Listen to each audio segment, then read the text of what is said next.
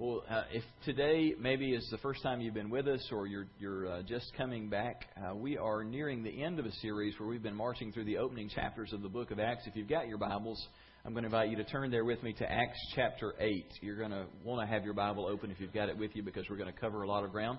While you're doing that, let me say to those of you who are joining us uh, on the web, it's good to have you be a part of worship today, either live now or maybe you're checking this out archived during the week, but I'm glad to have you be a part of worship today we are within the church, we are followers of Jesus above everything else. We haven't signed on to just a club or a tradition. What we've committed to is to actively seek to live a life of following Jesus through every moment of every day. And when you think about the life of the Lord Jesus and some of the things that we read about in the Gospels that wind up surprising us, it really challenges us in, in a bunch of different ways, but one of them is in terms of how we connect to the church. Because when you read the Gospels, and maybe some of us need to do that in a fresh way. If you haven't been in the Word a lot lately, I would encourage you. The Gospels are always a great place to start. One of the things that is going to leap off the page to you, if you'll just read straight through the Gospels, is the fact that Jesus, who is the embodiment for us of, of who God is and how we're to live, Jesus was always at odds with the religious crowd of his day. Which is a really odd thing when you think about it, because Jesus is a religious guy, isn't he? I mean, he, he certainly was a religious leader, and yet every day of his ministry, he was just clashing constantly with the religious system and the religious leaders of his day. And I would point this out. It wasn't just because he happened to arrive at the point in history that he did. If Jesus arrived in the 21st century, if he arrived in January of 2015, I am convinced that he would be equally at odds with religious leadership in the world today. I mean, it wasn't just occasionally. Think about at the very outset of Jesus' ministry. You know, Luke 4 is one of those passages we reference often. We look at it as one of the three or four most defining passages in all of the Bible for us. You know, it's that, that messianic declaration where at the beginning of his ministry, Jesus has gone to church, he's gone to synagogue.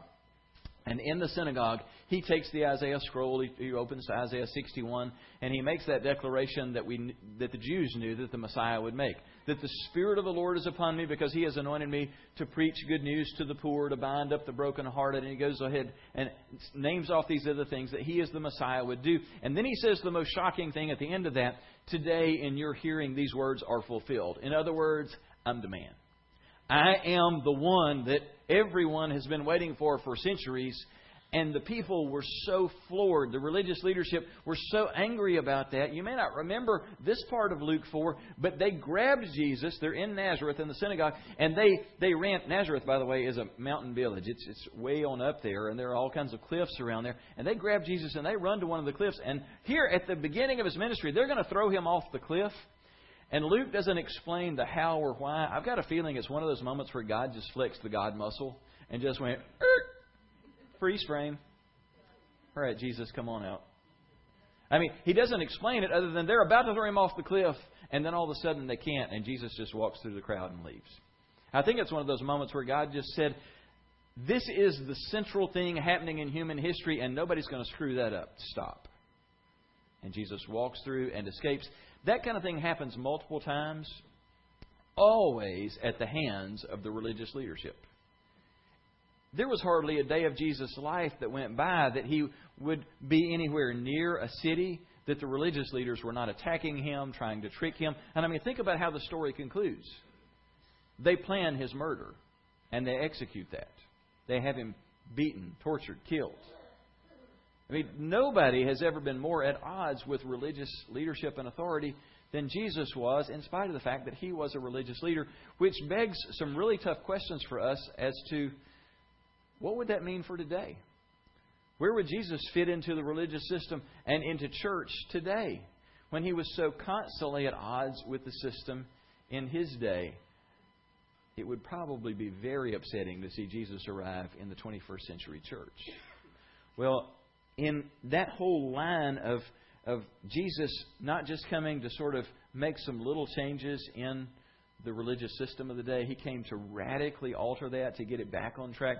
We shouldn't be surprised then when we read in the book of Acts, which is the story of Jesus, the Spirit of Jesus coming, the Holy Spirit coming to extend the ministry of Jesus, this ministry that continues forward into our time. That in the book of Acts, what we're going to see is just this fierce clash between what the Spirit of God is doing and how the religious system reacts to that. And you'll never see it more violent, more ugly, more in sharp contrast to one another than what we'll read about today as we go to Acts chapter 6 and we're not going to have time to read all of this passage, but I want us to get some good chunks on the front end and back end. If you weren't here last Sunday, I would just remind you that in Acts 6, we get the first uh, example of a conflict within the early church. And we're introduced to seven men who, uh, they're not the apostles. These are seven new leaders that are uh, set apart to try and resolve the conflict and serve needs within the church. And the first one that we're introduced to in Acts 6 5 is a man by the name of Stephen. And it says there in, in verse 5 they chose Stephen, a man full of faith and of the Holy Spirit. Luke so admires Philip, I mean, uh, uh, Stephen that he can hardly ever say his name without saying, Stephen, a man full of the Holy Ghost. Over and over, he's going to tell us that. So we've got this conflict resolved, and now we move on down into verse 8 where we're going to read Stephen's story. It's going to be a, a short lived story, and yet it's a story that's going to be told forever. Beginning in verse 8, we read, now, Stephen, a man full of God's grace and power, he did wonders and miraculous signs among the people. Interesting to note, Stephen is not one of the apostles, and yet he is doing the same miracles. God's using him in the same kind of way that he used the apostles. The implication for us is significant. That, that anointing, that kind of power that Jesus possessed, that the apostles possessed, it was not just for them. It is for any who would follow Christ and operate in the filling of the Holy Spirit. So, Stephen is, is looking a lot like Jesus and the apostles in terms of the power that's on him. Verse 9 opposition arose. Those two wor- words are underlined in my Bible. Take note of them because anytime you operate for any length of time in the power of the Holy Spirit, that you really follow His leadership, there will be opposition. And the opposition that arose, you're going to see is from the religious crowd. Know this the biggest opposition that you'll ever face in your life to what God is doing in you is not going to come from the world. It's going to come from people who are religious, who see themselves as deeply spiritual. How many of you know that's a fact? It will come from religious people, it'll come from church people. Opposition arose, however, from the members of the synagogue of the freedmen, as it was called. These were Jews from Cyrene and Alexandria as well as the provinces of Cilicia and Asia. These men began to argue with Stephen, but they could not stand up against his wisdom or the Spirit by whom he spoke. This is the fulfillment of what Jesus had promised. He said, Hey guys, don't worry about what's going to happen on the days when you're put on trial and you're called to account and you're, you're thinking, What am I going to say? He said, You don't even worry about that because the Spirit of God in you, He's going to give you the words to say. And now we're seeing this manifest as Stephen is being questioned by bright men, by these men who are well schooled in the scriptures, and they can't stand up to the wisdom that he has, not because he's so super smart, but because the Spirit of Christ lives in him. And so then they secretly persuaded some men to say, Well, we've heard Stephen speak words of blasphemy against Moses and against God. They're doing the same thing they tried to do with Jesus bringing in false witnesses to make up a story so that they can either lock him up or beat him up or, or worse. So they stirred up the people and the elders and the teachers of the law, and they seized Stephen and they brought him before the Sanhedrin. This is the Jewish high court. This is their equivalent of their Supreme Court, except it's a lot bigger than our Supreme Court. And it's made up of all of these religious people the Pharisees and the Sadducees, all of the former high priests, the sitting high priest, all of these make up that high council. These are the people who conspired to have Jesus murdered. These are the ones who pulled off that plan. So these are the men to most fear if you are a follower of Jesus. They produced false witnesses who testified, This fellow never stops speaking against this holy place, talking about the temple. He never stops talking about this holy place and against the law, talking about the law of Moses. For we have heard him say that this Jesus of Nazareth will destroy this place and will change the customs that Moses handed down to us. Now, they're not talking just about the Ten Commandments or about the written laws in the Old Testament, hundreds of those there are, but they're also talking about all of the customs that went with that. Hundreds and hundreds of extra rules and regulations to live by, and they're furious. They're saying, This guy says that Jesus is going to tear our precious temple down and he's going to change our customs. You can't speak a bigger blasphemy than that in that Jewish culture. And then this really odd verse that he tacks on.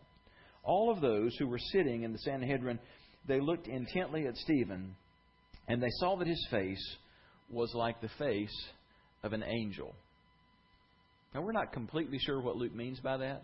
We don't know if, if it just in that moment, if there was just such an anointing, such a filling of the Holy Spirit that he was radiant, if that's what he meant by looking like the face of an angel, may have been. Maybe that was the case. It wouldn't be the first time in Scripture that the glory of God was manifest in a human life. Not quite sure what he meant by the face of an angel. I'm pretty sure he wasn't referring to any of these silly pictures that you'll see in, in art where angels are these fat little cherubs that look like, ah, you know. I don't think that's what he meant by the face of an angel. It's probably easier to understand what he meant that he didn't look like in the face of, of this angry group who have done such terrible things already to the apostles and who had Jesus murdered, that what an angel wouldn't have looked like in that moment is afraid, timid, sheepish, apologetic.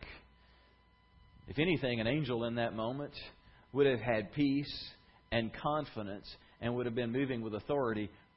We know Stephen had the face of an angel. He wasn't shrinking back in fear in that moment. And so, chapter 7, which is a lengthy chapter, we won't read a lot of it, but it begins by saying So then the high priest asked him, Are these charges true? And to this Stephen replied, Brothers and fathers, listen to me. The God of glory appeared to our father Abraham while he was still in Mesopotamia, before he came to Haran.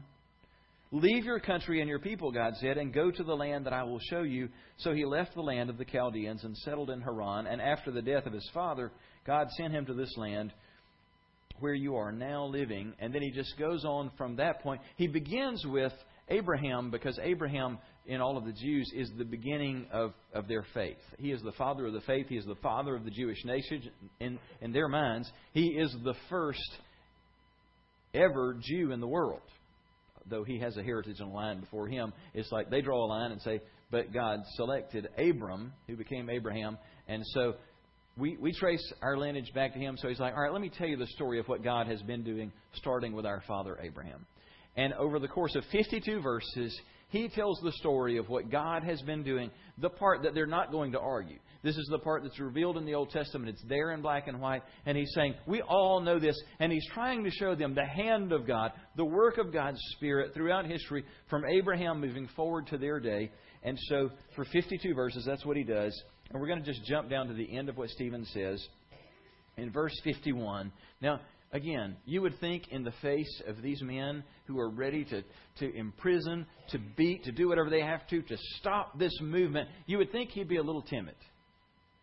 You, you would think if he were called on the carpet, he might back down. I mean, picture in our world today if you're a public school teacher or you work in a, in a job in public service where you are not allowed to take a stand for Christ, and now they've heard that you did, and you're being called in before your supervisor, before the principal, before the school board, before the whoever, and they are they are wearing you out over this thing. You could lose your job. You could go home.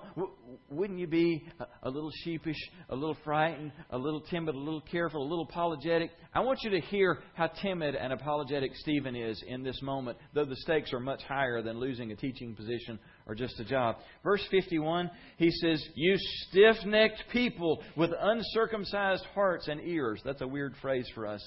Just know that when he's saying uncircumcised, that's a Jewish way of saying pagan.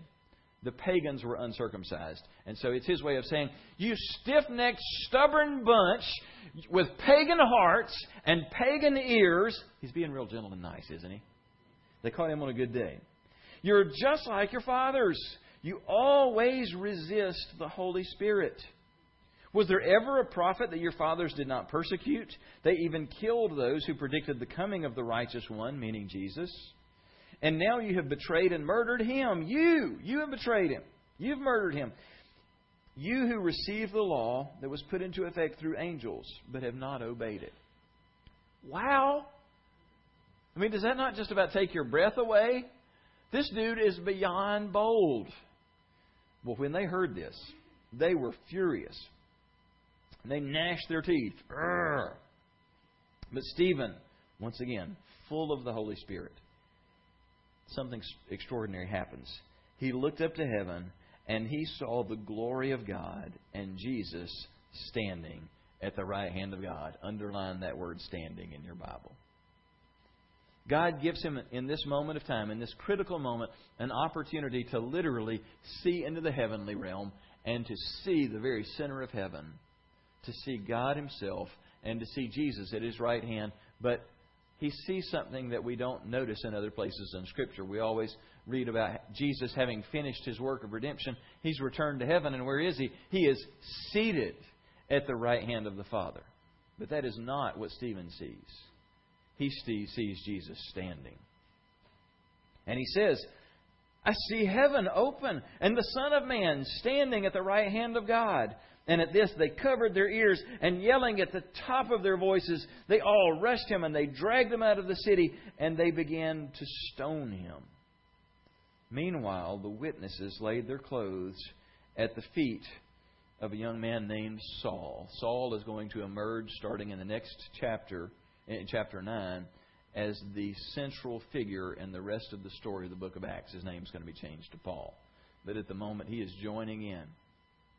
They drag him outside the city and they stone him. Now, when I grew up in church and I would, would hear in Sunday school about somebody being stoned, the picture that always came to mind for me was kind of like a modern firing squad you know, tie them to a post or put them against a wall, and now line up about a dozen of the good guys, and but instead of rifles, give them all a bunch of rocks, bunch of Ernest T. Basses up there with a sack of rocks, you know, ready to fling them. You know, gonna wear this guy out with little stones until we kill him. I always thought that'd be hard to do, you know, to kill somebody with little rocks. It would be. That's not what they did.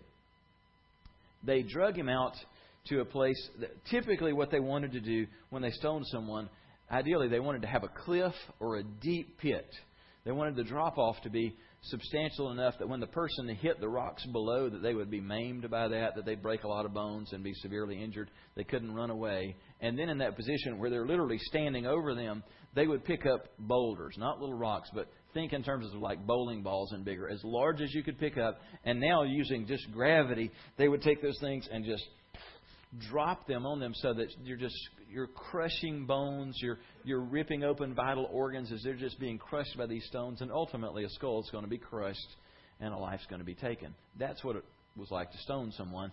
And the the term there is the witnesses stoned him. That was a legal term in Stephen's day.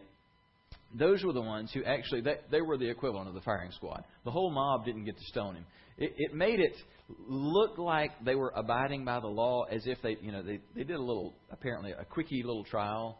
They did not have the authority to kill anyone. Only Rome could do that. They're just so mad. They're taking the law into their own hands. And they're basically saying, okay, you 12 right here, you guys are going to be the witnesses. Uh, are you in agreement he should die? Yes. All right. Then you guys are the ones who get to pick up rocks. Y'all get to stand at the edge. And when we've thrown him down, you get to crush him with those rocks. So it sort of halfway looks like we did the legal thing there, there is no trial, but, but they're stoning him to death. Verse 59 While they were stoning him, Stephen prayed, Lord Jesus, receive my spirit. And then he fell to his knees and he cried out, Lord, do not hold this sin against them. And when he had said this, he fell asleep, which is the biblical, ancient biblical way of saying he died. We would say he passed away. They say he fell asleep. And Saul was there giving his approval to his death. On that day, a great persecution broke out against the church at Jerusalem, and all except the apostles were scattered throughout Judea and Samaria. Godly men buried Stephen, and they mourned deeply for him. But Saul began to destroy the church. The New American Standard says he began to ravage the church.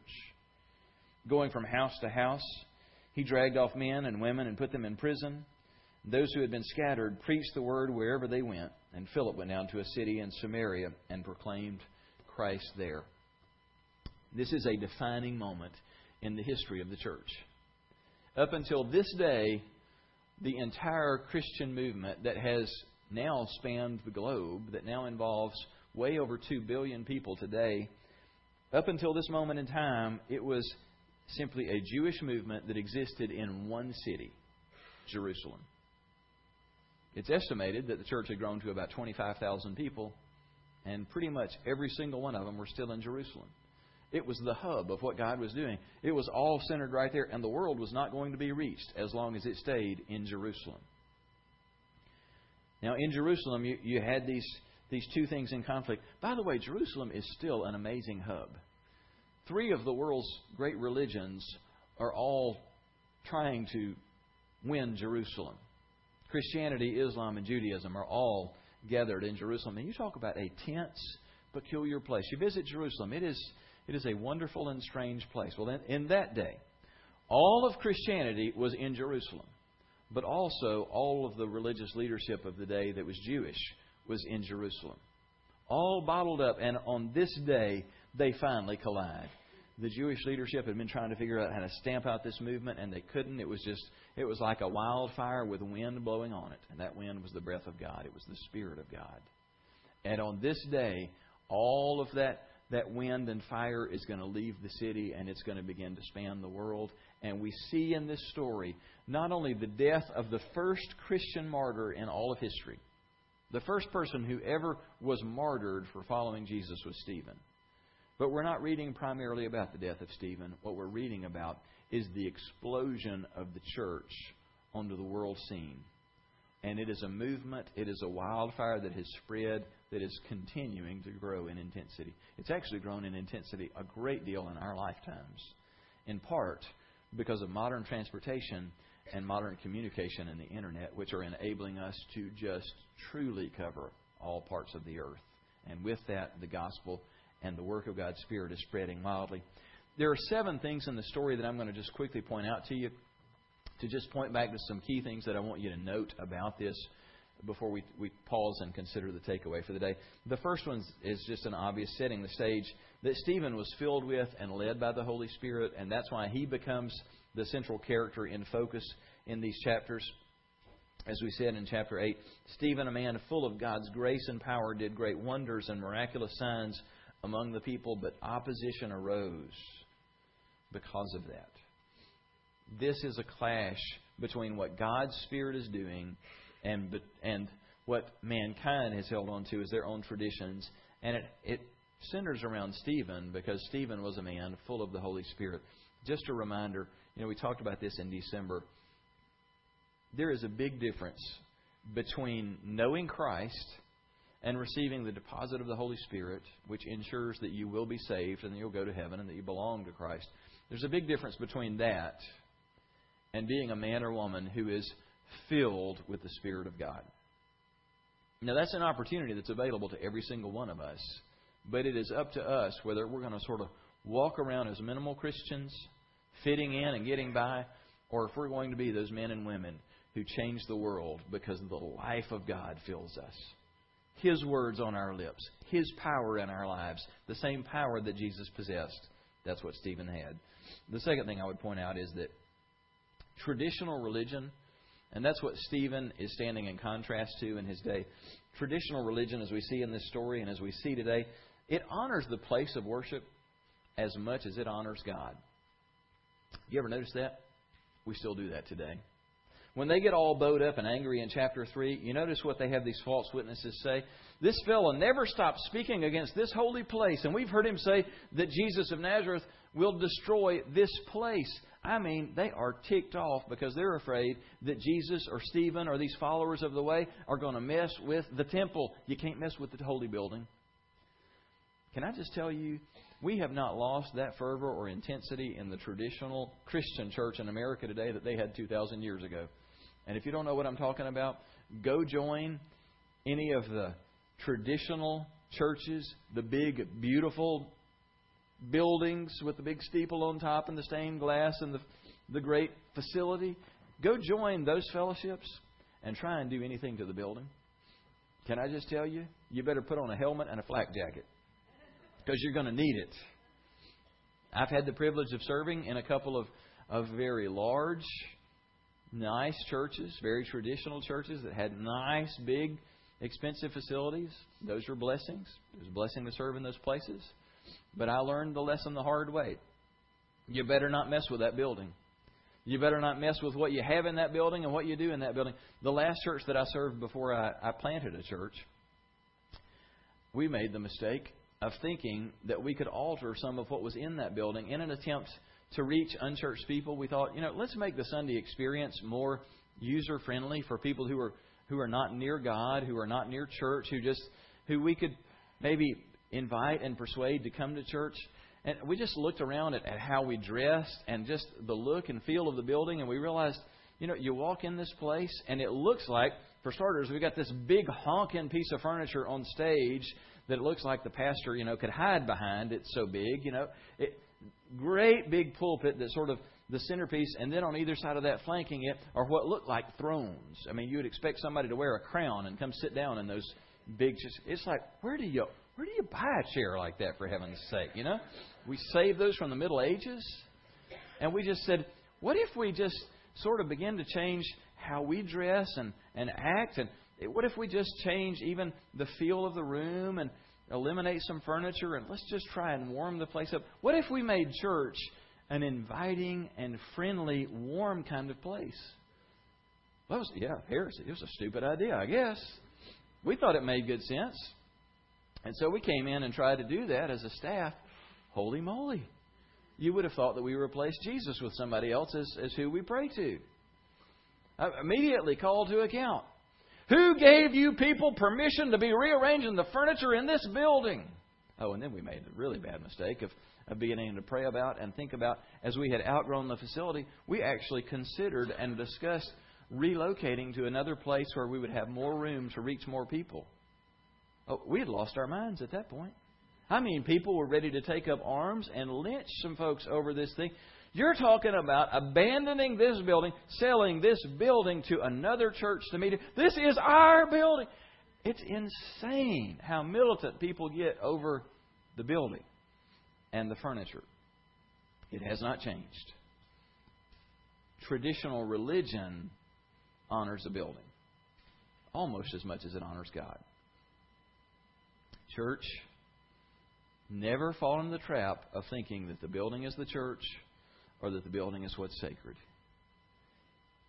The thing that makes a building special is the presence of Christ in the in the manifestation of, of that presence through his people. It is Christ living in that place because his people inhabit that place. It's not the building that's anything special. But traditional religion will say the building's got to be something unique and special to be revered. Thirdly, traditional religion clings to the past and what is familiar. Verse 14, they said, For we have heard him say that this Jesus of Nazareth will change the customs that Moses handed down to us.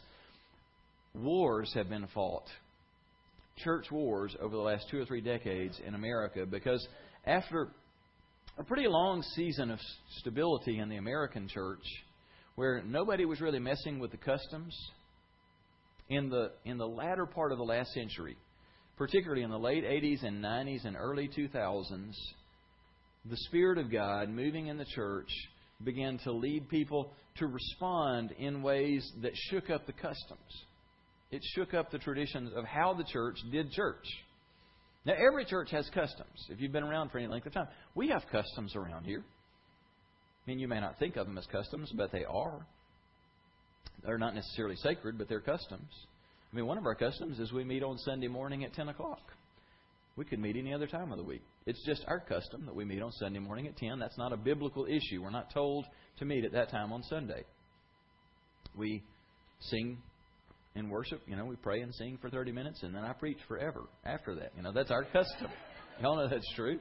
We, but but there's a custom to. We have all kinds of customs. We our custom is we meet in homes. We don't have Sunday school, but the customs that were true in the 50s, 60s, 70s, and 80s in church in America, particularly if you grew up in evangelical churches. I grew up in the Baptist church. You know, there were some customs that were set. You do Sunday school before you do worship, right?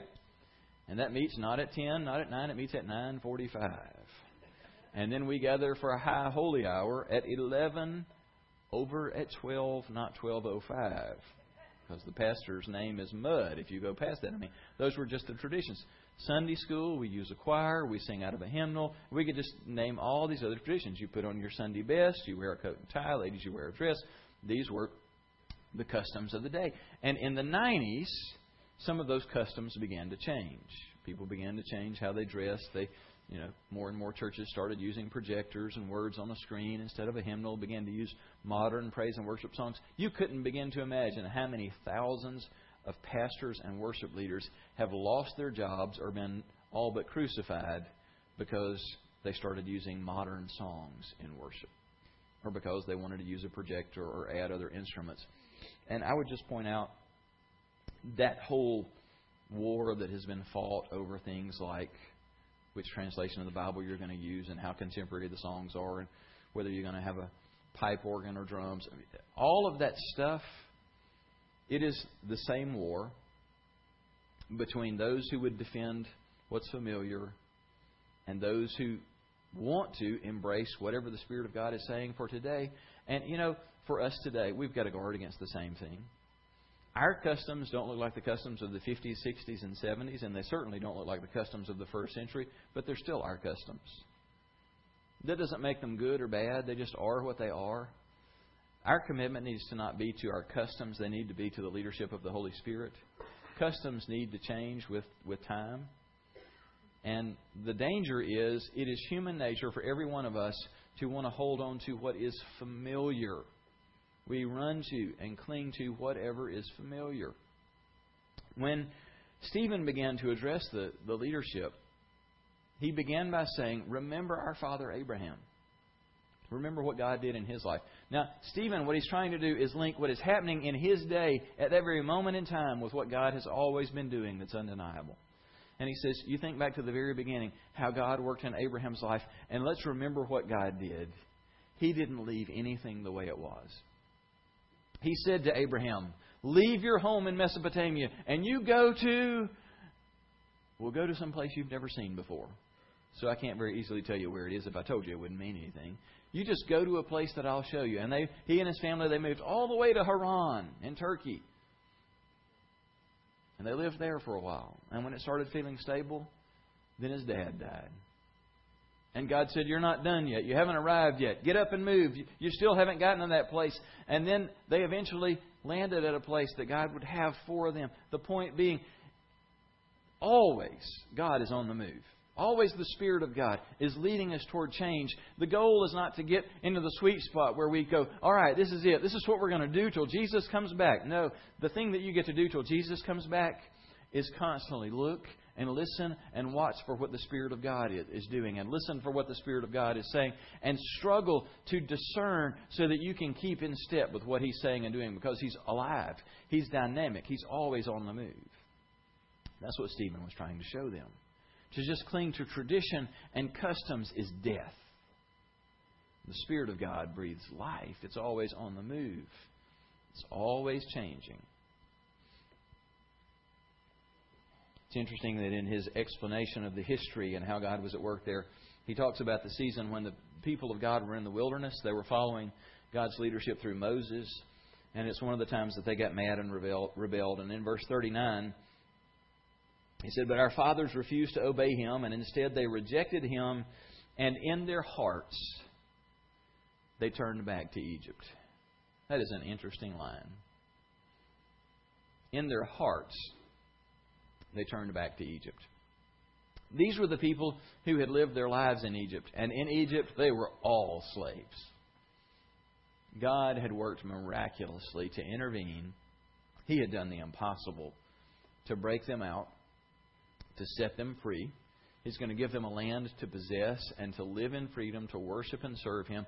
And on the way there, they hit some bumps along the way. They, they had some challenges. And what had started out as really exciting and good had gotten to the point that they were grumbling and rethinking this thing, and they came to a critical moment in time where they thought about the challenges of continuing to try and follow what God was saying, but they thought about how life had been in Egypt when they were slaves.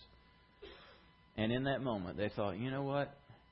It feels easier to go back to what we know, even though it was slavery. We at least knew what to expect. And I think we'd rather have what we used to have rather than follow God into what is completely unknown. And so in their hearts, they returned to Egypt. That line so sums up what has happened for many of us at critical times in our lives. Have you ever been there? Have you, as a follower of Christ, ever been in a place where God has reached down and worked miraculously in your life to shake you loose and break you loose from a place of bondage that you've been living in?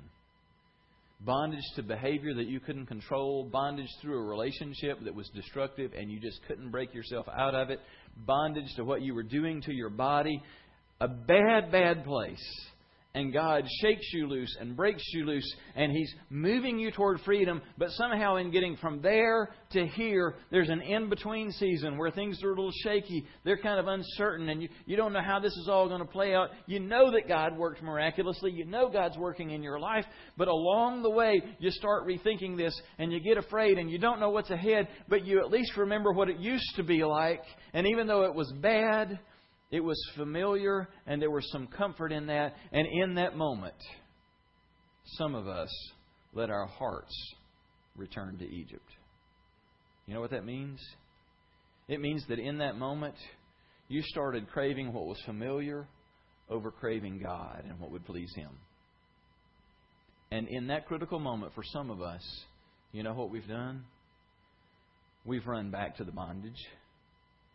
We've run back to that relationship that had crippled us, that was stifling our spiritual lives, that God had finally given us a break from. And when we broke from that person, we finally felt like we could breathe. We finally felt like we, we were free from the guilt and shame and all of the junk that went with that relationship. And for just a little season, we felt right with God and we saw ourselves growing spiritually. But when things got a little shaky, it felt easier to run back to that relationship that was stable, even though it involved so much spiritual bondage, so much unhealthy, sinful garbage. And we went back there because it was familiar. Or maybe it wasn't a relationship. Maybe it was a controlling habit. Maybe it was that thing that you have to suck on or take or drink or you know that thing that had held you in bondage and God spoke and he he poured out the grace and power for you to take a break from that, and you live free from that for a season. But then something came along that shook you up, and in your heart, you returned to Egypt and you went back to what was familiar, even though you knew how destructive it was. Boy, it's a deadly thing to crave familiarity over what God wants. Well, that brings us to the fourth truth. Traditional religion will always cling to the past and whatever's familiar. But the greatest threat to traditional religion is always the work of the Holy Spirit. Don't you know that's a fact? That's why church wars have been fought in such a big way in recent decades, because thankfully the Spirit of God is moving. He is working, and He is blowing up the traditions that we've held on to that have been choking out His work. Stephen confronts this in verse 51 when he says, How stubborn can you be? How can you be so heartless and disobedient? You're just like our ancestors. They always opposed the Holy Spirit, and so do you. What was the Holy Spirit saying in Stephen's day that they were so resistant to? Well, he was saying a lot of things, but I think we could probably point out two things above everything else that the Spirit of God was saying that the religious system just would not abide by. First of all, the Spirit of God was saying through the church that faith and a real spiritual life was not centered around a list of rules. It was not centered around the temple. It was not centered around animal sacrifice. That real faith, that a life pleasing to God, was centered around one thing, and that is a living personal relationship with God. Well, we hear that and go, well, yeah, that's not news. That was huge news. That was turning the whole system upside down. Because now you don't please God by going to temple and being good and offering right sacrifices and doing the list. Now, to be right with God is through faith in Jesus that you have this daily personal relationship. Oh, they didn't know what to do with that. They hated that. Because now the rules weren't the primary thing in play. And then the second piece that was even more offensive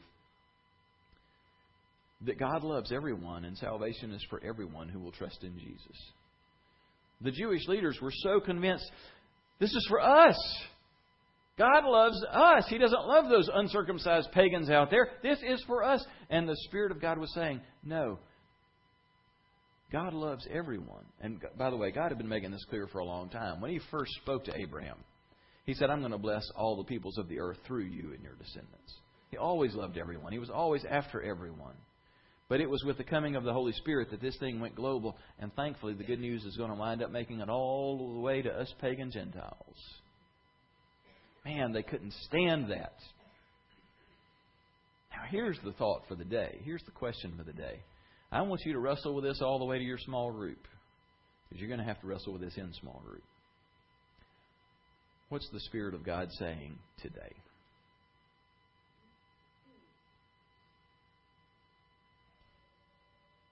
What's he saying today?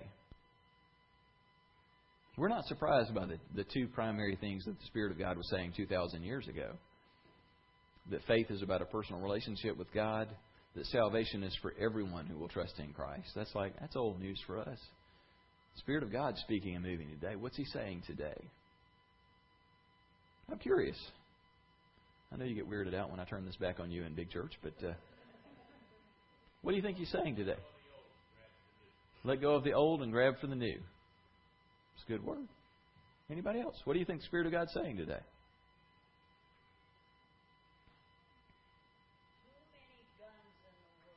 Too many guns in the world. Anybody else? What do you think the Spirit of God's saying today?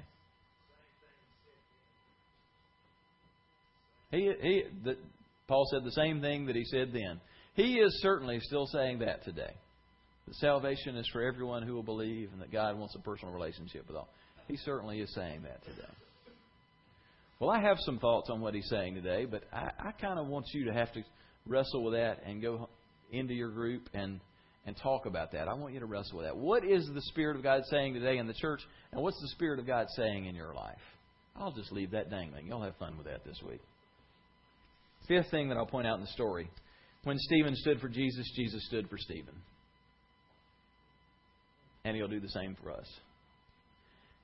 It was not coincidental that Luke recorded the words of Stephen that when heaven was open and he got to see God Himself, the Father, and the Son, that he looked at the Son and Jesus is not seated on His throne, that Jesus is standing in that moment.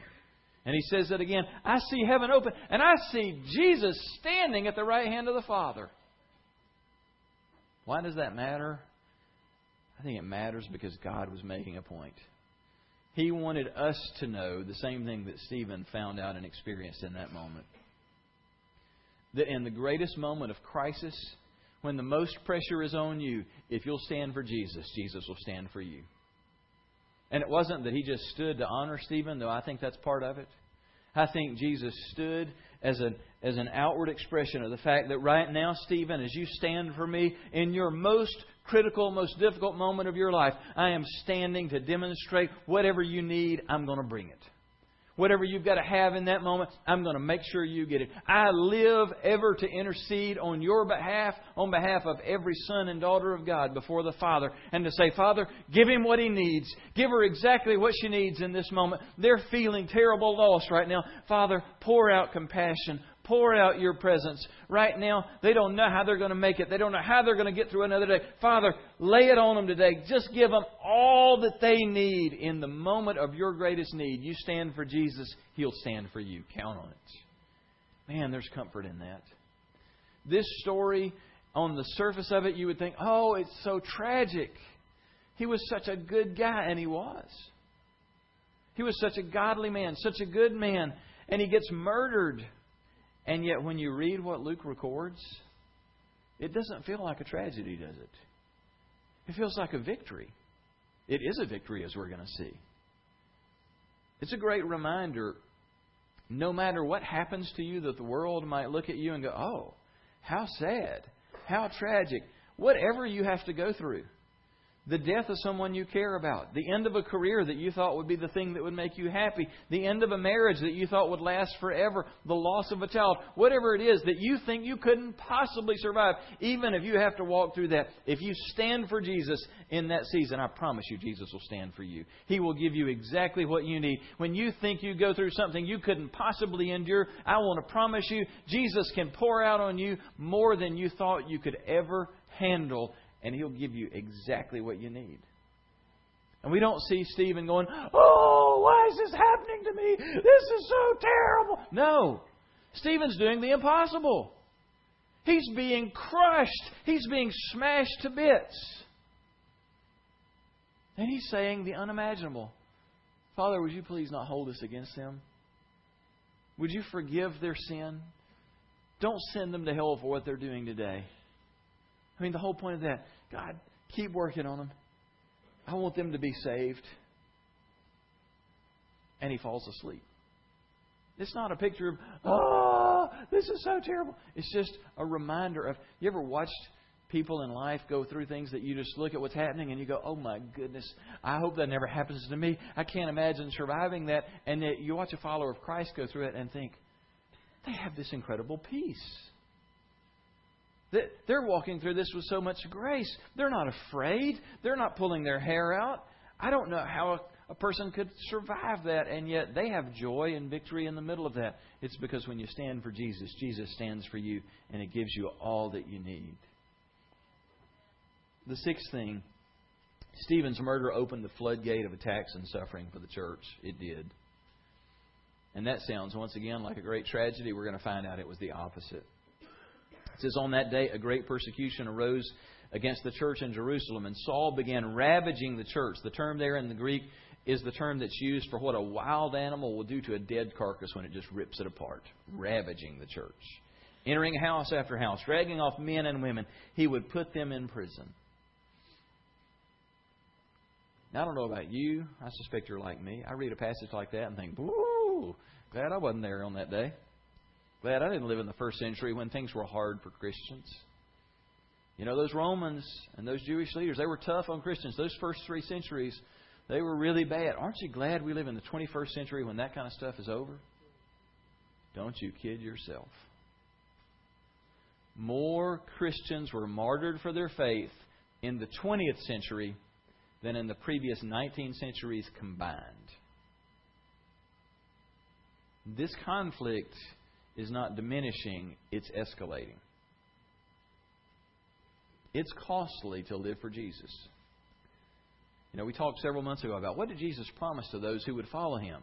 Did he promise the blessed life, the better life, heaven, and all those things? The main thing that Jesus promised was a fearless faith that He would train us up to be men and women who, in the face of anything that the world brings on, could have confidence and a faith that carries us through whatever happens. And I just want to leave you this to chew on. When we're raising our kids and our grandkids, what in the world are we trying to pass on to them? What are we trying to do for or to them? Because think about how we treat the generation or two behind us.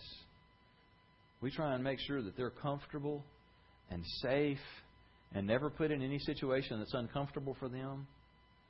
I mean, like, I'll give you, I used to be a student pastor, so I'll give you a student pastor kind of example. We don't want our kids to have to go to a youth group where they don't have lots of friends and feel really comfortable. We, you know, we want to make sure we change churches and go to the church where our kids are comfortable. We don't ever want our kids to be stretched or to be made to feel uncomfortable. What do you think you joined? Do we think we're joining up with Kiddieland, Playland? We're going to take them to a big bouncy room with full of balls and toys?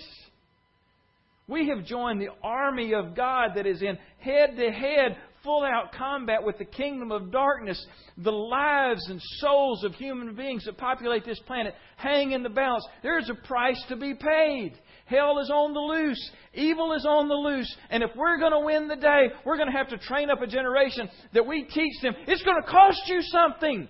You're going to have to make sacrifices. You're going to have to go into tough situations where you stand for Christ, where you pay a price. You may lose your job. You'll be called out. You'll be singled out. You'll be treated as different. And we're not going to teach them to live like that by coddling them all the time and coddling ourselves. We're going to have to say of this generation, it's going to be costly for you to follow Jesus. It's probably going to cost you more than it cost me. But if we don't live out our lives in a way where there is a price to be paid, there's something wrong with us. Paul said to Timothy in 2 Timothy 3:12, all, not some, all who would live a godly life in Christ Jesus will suffer persecution.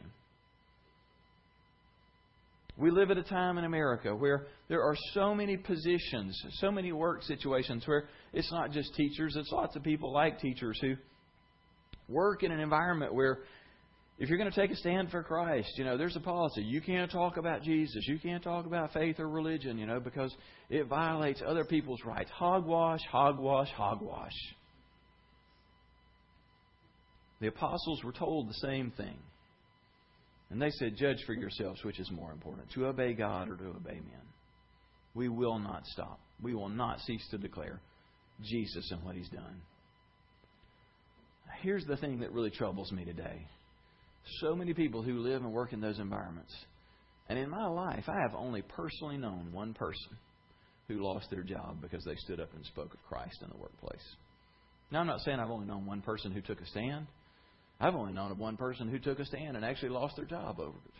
The goal is not to lose your job. That is not the mission. But isn't something wrong when we've created a Christian culture that says, now you live out your faith, but keep them zipped because you don't want to lose your job. You don't want to break the rules. That's the world talking. That's the enemy socializing you into believing that the right thing to do is to keep your job and to keep your mouth shut. No! There is a price to be paid, and Stephen models for us if it costs you your life, that's okay because God can take even a murder and turn it into world change. God can take a murder and start a revolution, and that's what he did with Stephen. And that is the conclusion of the story. That Jesus used Stephen's death and the ensuing persecution to launch a vast mission movement. In fact, it was the greatest mission movement the world has ever known and hasn't stopped. Instead of the salt all being in the shaker in Jerusalem, suddenly it's scattered in every direction. He says, All the believers except the apostles, God bless the apostles, they didn't run.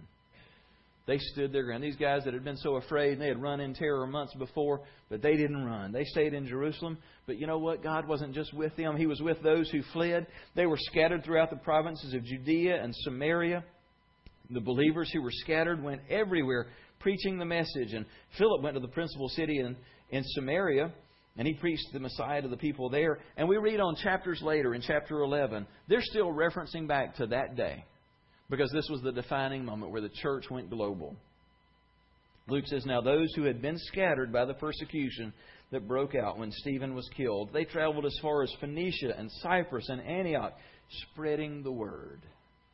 They went international everywhere they went. They didn't shut up. They didn't run in fear and say, well, we better keep it to ourselves. They went in every direction, and every time they got to talk to somebody, they tried to tell them about Jesus and what he had done.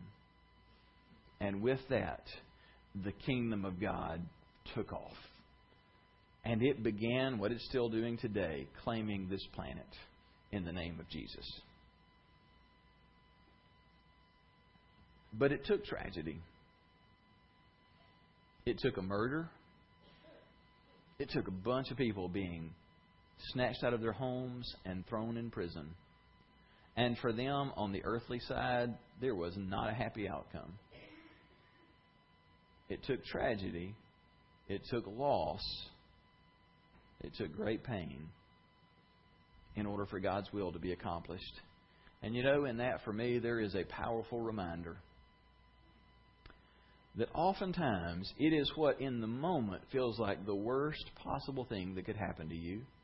It may feel like in the moment the worst thing that ever happened in your life that God most often will redeem in such a big way that it results in your greatest, most profound ministry.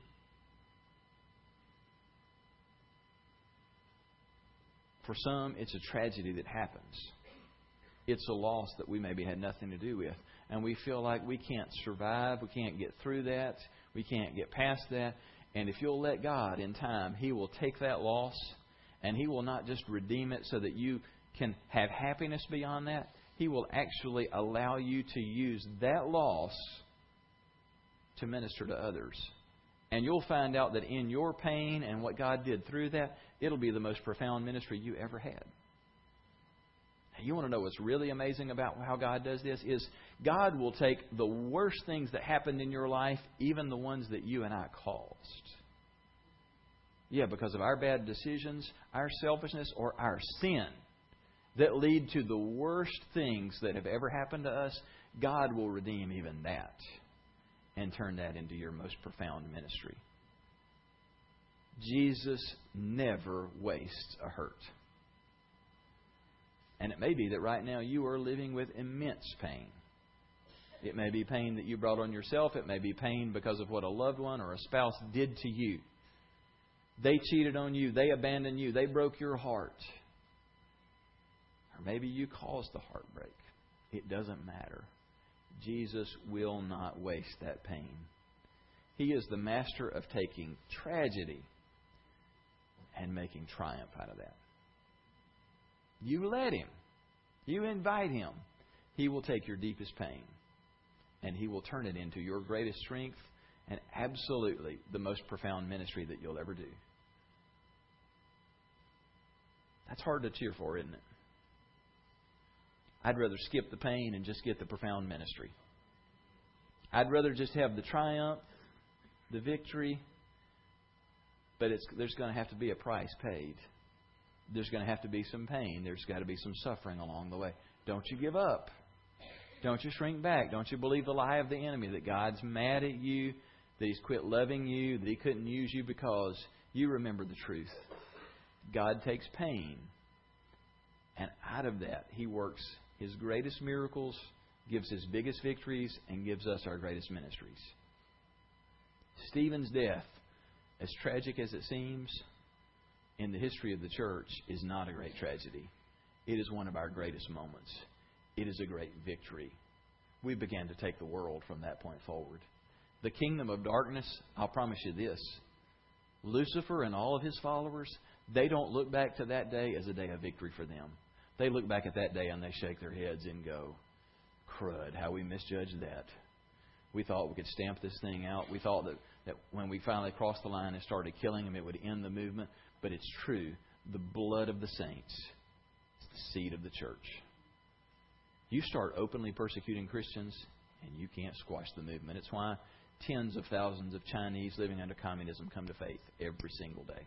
It's estimated that 30,000 Chinese men and women, boys and girls, come to faith every day. Communism can't stamp it out. Islam can't stamp it out. Satan himself can't stamp it out. In the face of great suffering, God brings great victory. Would you join me as we go to the Lord together in prayer? Father, we thank you so much for the example of Stephen. We thank you for what you accomplished through his life. We thank you for how we're encouraged by his example. And we thank you for the way that you used his death and the persecution that ensued to bring the gospel to the nations and ultimately to us. Oh, how we give thanks for that. I want to invite you to do a couple of things as we conclude in prayer. First of all, I want to invite you to look in the mirror for a moment at your own life and consider this question Does my life look more like the traditional religious person wanting to hang on to the past and what's familiar and holy places and familiar things? Do I look more like that, or do I look more like the spirit filled follower of Christ who's willing to pay a price to follow Jesus? Which one looks more like you? And if the answer is not one that we're very satisfied with, would you just confess that to God and ask Him to do a work in you to make of you a faithful follower of Jesus who lives filled with the Spirit, willing to pay the price?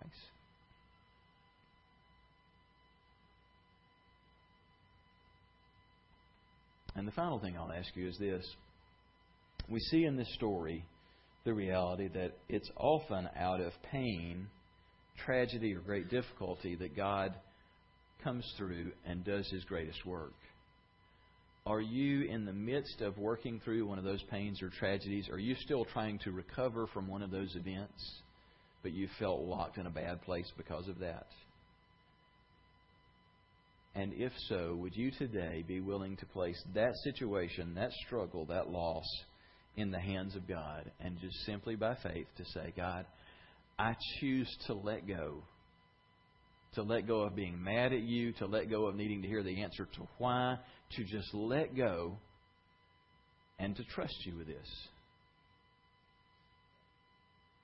And I'm going to ask you to do more than just get me through it.